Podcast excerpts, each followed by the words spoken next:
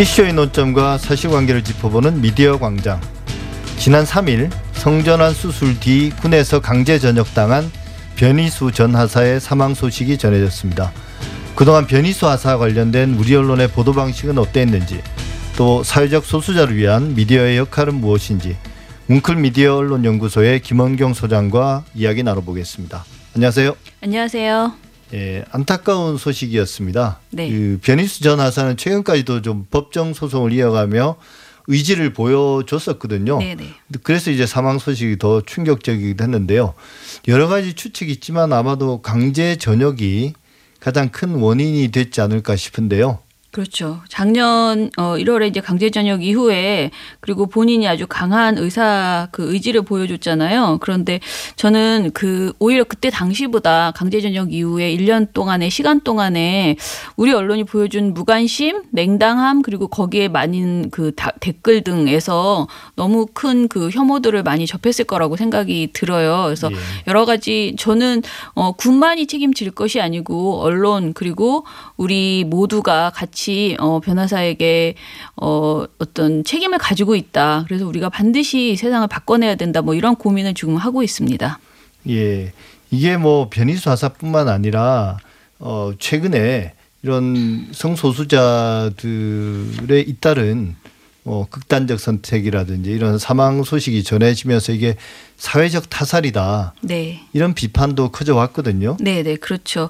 어, 최근에 어, 연극 작가인 이은용 씨 그리고 제주 퀴어 문화 축제의 김기용 공동위원장도 이미 돌아가셨고요. 또 변희수 하사가 이렇게 어 이제 어, 돌아가시게 되면서 이것은 과연 그 어떤 그 우리가 말하는 자살이라고 쉽게 말할 수 있는 그런 내용은 아니다. 이것은 우리 사회의 성소수자들을 어, 얼마나 사회가 차별하고 있는가 그리고 그 차별을 막지 못하고 있는 우리 모두의 책임이다. 그래서 이것이 곧 사회적 타살이다라는 예. 그런 비판을 어, 피할 수 없을 것 같다는 생각입니다. 예. 그러니까 저도 보면 뭐 언론 보도도 문제긴 하지만 네. 그 밑에 다끈 달린 그 댓글들을 보면 네. 정말 그런 혐오와 차별의 어떤 용어들이 너무 이렇게 넘쳐나더라고요. 네, 네. 그 너무 많아서 저는 솔직히 말씀드리면요.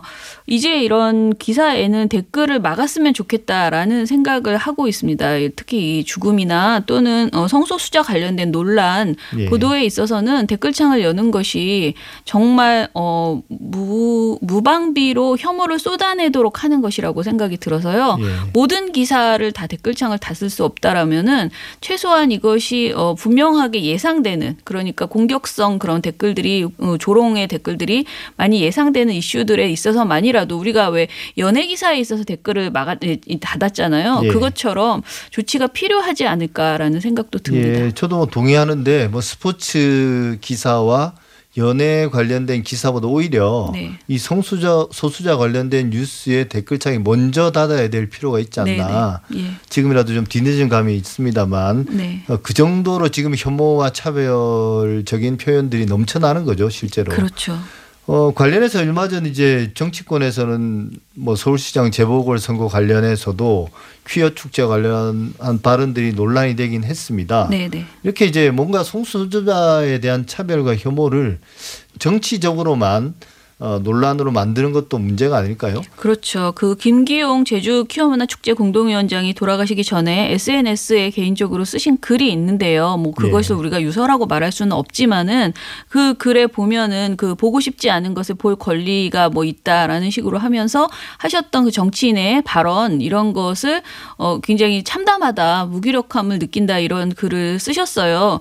어 저는 정치인들의 이런 성소수자 관련된 그 그들의 인권과 관련된 발언들 그것을 하지 말라고 할 수는 없습니다. 그렇지만 그런 말들을 기계적으로 그대로 가져와서 어, 이 사람이 이런 말을 했어라고만 그대로 보도하는 언론의 보도 태도는 문제라고 생각을 합니다.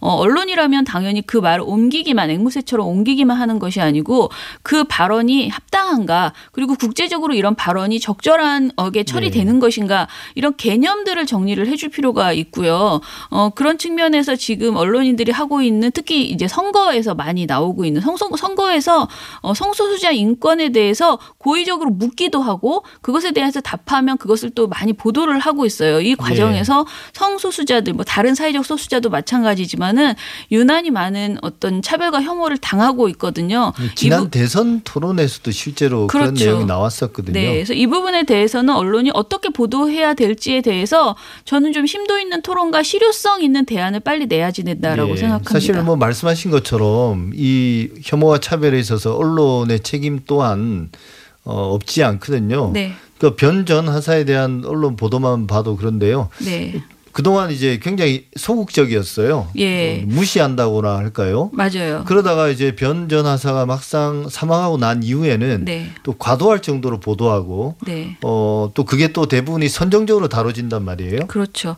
이 변 전 하사 보도를 제가 일부러 굉장히 열심히 찾아봤는데 저도 참 반성을 한 게 저도 미디어 비평을 많이 하는 편이잖아요. 그런데 변 전 하사 이 이슈 그 자체에 대해서 작년 1월부터 지금까지 꾸준하게 모니터를 못 해왔 습니다. 그런데 이번에 보니까 보도량은 사실 적지 않아요. 제법 많은데 이것이 결국은 변전하사의 주장 그리고 군의 주장, 국가인권위의 입장 이런 것들을 단선적으로 단편적으로 그냥 전달하는 단신에 가까운 그런 보도들이었거든요. 근데 이런 보도는 사실상 성소수자 인권이라는 의제를 어, 공론장에 올리는 그런 역할을 하지 못합니다. 예. 그저 아까 말한 그 부정적인 댓글들을 다는 장으로만 전락하는 경우들이 많았고요. 그런 측면에서 굉장히 그 변이수 하사란 단어가 포함된 기사 자체는 굉장히 뭐 적지 않은 편이지만은 이런 보도들이 어 진짜 사회를 바꾸는데 도움이 됐는가 그렇지 못했다라는 아쉬움이 있고요. 그리고 변전 하사의 부고를 전하는 보도들은 제법 많았어요. 말씀하신 예. 것처럼. 그런데 그 보도조차도 어, 이그 이 죽음의 의미 그리고 우리가 무엇을 할 거, 해야 될 것인가 이런 것을 짚기보다는 흥미 위주 선정적으로 보도하는 경우들이 많았습니다.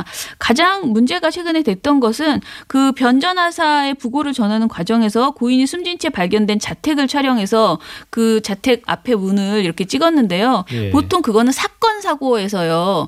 그러니까 뭐 살인 사건이 발생했을 현장. 때 예, 현장을 찍을 때 그런 게 나오지 이게 이제 어떤 보면 자살 보도 가이드라인을 위반하는 그런 예. 행태입니다. 그래서 이거 굉장히 생각 없이 이런 사진을 찍었는데 또 게다가 그것을 데스킹 과정에서도 어, 걸러내지 못하고 연합뉴스가 그대로 보도했다라는 것은 굉장히 아쉬운 어, 문제적인 행태였습니다. 예, 이게 계속 반복되는 문제이긴 한데요. 네. 실제로 이제 이번 사안 같은 경우는 극단적 선택을 하는 네. 그게 대단히 선정적이면서도 자극적인 그런 사안이잖아요. 네네. 여기에다가 성소수자 문제 또한 우리 언론이 대단히 선정적으로 보도하는 것 중에 하나인데 이게 합쳐지면서 네. 그 문제들이 더 어, 명확하게 예. 드러난 게 아닌가 싶더라고요. 네. 뭐 그런가 하면 또 갑자기 여기서 트랜스젠더 방송인 그 하리수 씨에 대한 언론의 주목이 또 갑자기 확 늘었습니다. 예, 맞습니다. 그런데 사실 정작 열어보면요.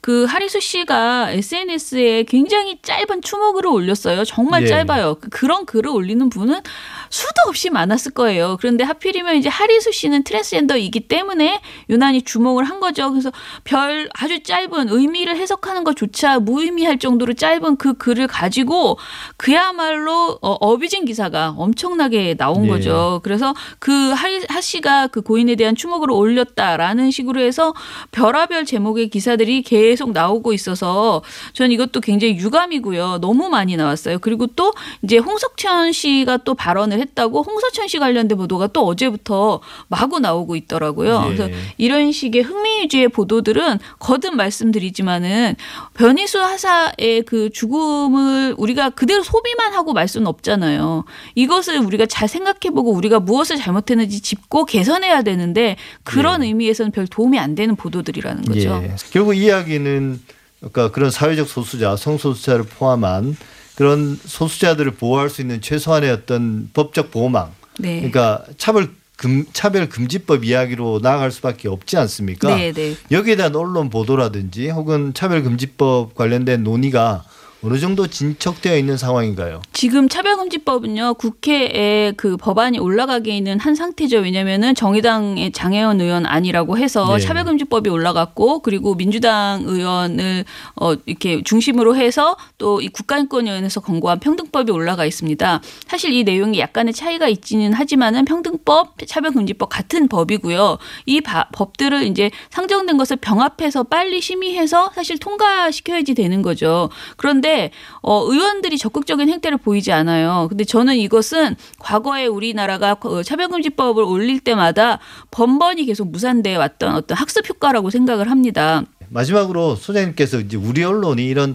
사회적 소수자들을 위해서 어떤 역할을 해야 하는가 사실 무관심하거나 방치하다가 이런 뭔가 기사로 써볼 만한 그런 어, 자극적인 사안이 뜨, 뜨면 또 확 달려들어서 기사 쓰고 또 잊어버리고 이런 게 계속 반복되거든요. 네. 근데 사실 국회의원과 언론인의 입장이 좀 크게 다르지는 않다고 생각을 합니다. 그러니까 내가 이것을 너무 강하게 쓰면은 굉장히 공격을 받고 어 그럴 수 있으니 기계적 균형만 지켜야지. 누가 네. 이런 말을 하니 이런 말을 했어. 이런 사안이 발생했어. 누가 죽었어. 이렇게만 보도를 하고 있는데요. 이런 보도로는 우리 인권 그러니까 성소수자 인권 문제에 있어서 전혀 개선이 이루어지지 않아요. 그렇기 때문에 저는 기자들부터가 인권 교육을 좀 받아야 된다고 생각하고요. 정말 높은 인권 감수성을 가지고 있어야 되는 게 기자의 어떤 의무라고 생각을 해요. 그래서 이 점에 대해서 인권 문제에 대해서 하나하나 관점을 가지고 보도했으면 좋겠다. 그야말로 앵무새처럼 세상 일을 전달만 하는 그런 기자의 행태에서 벗어나야 된다라고 생각합니다. 네. 오늘 말씀 감사합니다. 지금까지 뭉클 미디어 인권 연구소의 김원경 소장이었습니다. 감사합니다.